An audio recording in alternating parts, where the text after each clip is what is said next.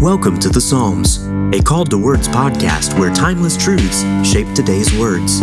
I am your host, David Bunce, and I hope that you will be blessed as we journey through the great songbook of the Bible. Spurgeon called Psalm 36 the song of happy service, such a one as all may join in who bear the easy yoke of Jesus. The wicked are contrasted with the righteous, and the great Lord of devout men is heartily extolled. Thus, obedience to so good a master is indirectly insisted on, and rebellion against him is plainly condemned.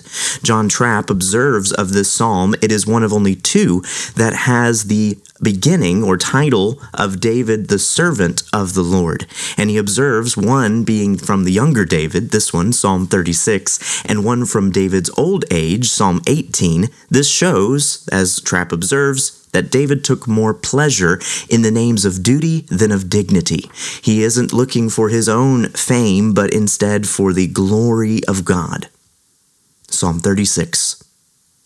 Transgression speaks to the wicked deep in his heart. There is no fear of God before his eyes, for he flatters himself in his own eyes that his iniquity cannot be found out and hated. The words of his mouth are trouble and deceit. He has ceased to act wisely and do good. He plots trouble while on his bed. He sets himself in a way that is not good. He does not reject evil. Your steadfast love, O Lord, extends to the heavens. Your faithfulness to the clouds, your righteousness is like the mountains of God. Your judgments are like the great deep. Man and beast you save, O Lord. How precious is your steadfast love, O God. The children of mankind take refuge in the shadow of your wings. They feast on the abundance of your house, and you give them drink from the river of your delights. For with you is the fountain of life. In your light do we see light. Oh, continue your steadfast love to those who know you, and your righteousness to the upright of heart. Let not the foot of arrogance come upon me, nor the hand of the wicked drive me away. There the evildoers lie fallen. They are thrust down, unable to rise.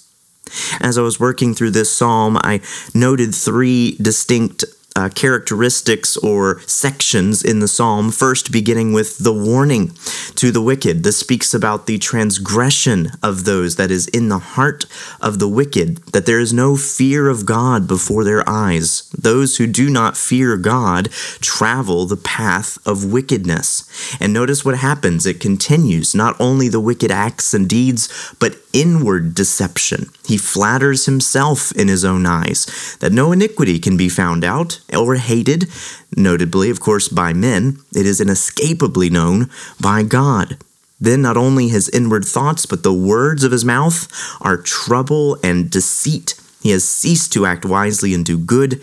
He plots trouble. He sets himself in a way that's not good. He does not reject evil, which I find interesting. Not only is wickedness active transgression in this psalm, but it's passive acceptance of evil refusing to reject things that are wicked is in itself wickedness. This is certainly a needed reminder in our day when it is easier, in a lot of cases, to just accept things that are wrong and just say, oh, well, you know, you do you.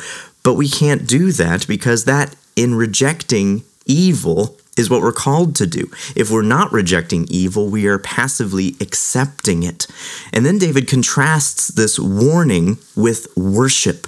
He leads us to see how true worship is always based in the character of God. What do we see about God's character? It is his steadfast love, again, his chesed, his faithfulness, his righteousness, his right judgments, that he saves, that his love is precious, that we can take refuge in him, that he seeks to guard and guide and shelter by the shadow of his wings, that those who trust in him, who serve him, feast in his house. They are not outcasts, but God instead loves, protects, provides, gives light and life to those who are his. And how does this happen? Well, David says that he will continue in his steadfast love to those who know him. Therefore, knowing God is the heart of righteous blessedness. Thirdly, we see eh, the characteristic of watchfulness. David asks for the Lord in verse 11 not to let the foot of arrogance come upon him, nor the hand of the wicked to drive him away. This is asking for God to keep him, to keep him watchful, to keep him focused on what is true and right and holy, and to abstain from the things that are evil. And we notice, of course, that David has a fear of the Lord before his eyes, whereas the wicked do not. Spurgeon again comments, he says, uh, He had not God before his eyes in holy awe, therefore he puts himself there in holy, unholy admiration. He who makes little of God makes much of himself. They who forget adoration fall into adulation. The eyes must see something, and if they admire not God, they will flatter self.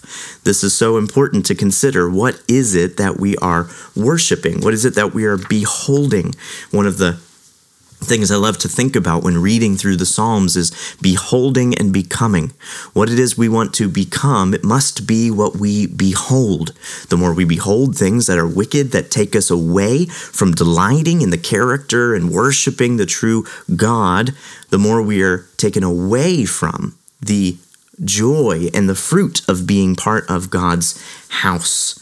I love this story that I had read in Spurgeon's Treasury of David, and I don't think it's from Spurgeon, though. I uh, believe it's from William Arnot. And it says that I once heard a father tell that when he removed his family to a new residence, where the accommodation was much more ample, the substance much more rich and varied than that to which they had previously been accustomed, his youngest son, Yet a lisping infant ran round every room, scanned every article with ecstasy, calling out in childish wonder at every new sight, Is this ours, father? And is this ours? The child did not say yours, as I observed that the father, while he told the story, was not offended with the freedom. You could read in his glistening eye that the infant's confidence in appropriating as his own all that his father had was an important element in his satisfaction.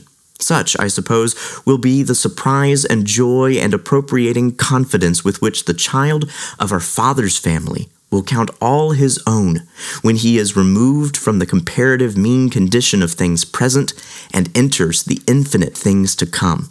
When the glories of heaven burst upon his view, he does not stand at a distance like a stranger, saying, O God, those are thine. He bounds forward to touch and taste every provision which these blessed mansions contain, exclaiming as he looks in the Father's face, Father, this and this is ours.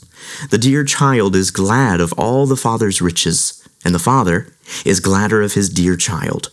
What a glorious picture that is of how we get to taste and see and share in the abundance of the house of God. But what must be had is a true knowledge of the true God. Knowledge and uprightness are essential properties, says one commentator, of a gracious character. One is as important as the other. You worship what you know not is a sentence fatal to any hopes of salvation, and a crooked way never did point to a new heart.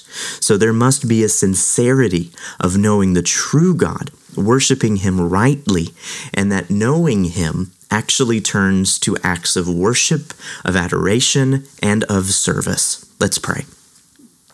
Father, thank you for this warning. Keep us from wickedness. Lord, help us not even to flatter ourselves in the sense of thinking that we are one way when we are not.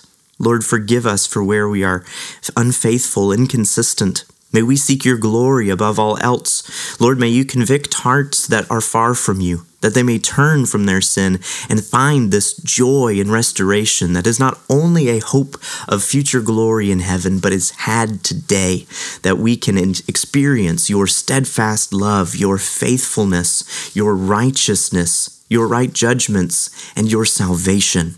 Lord, thank you for letting us be those who take refuge in you.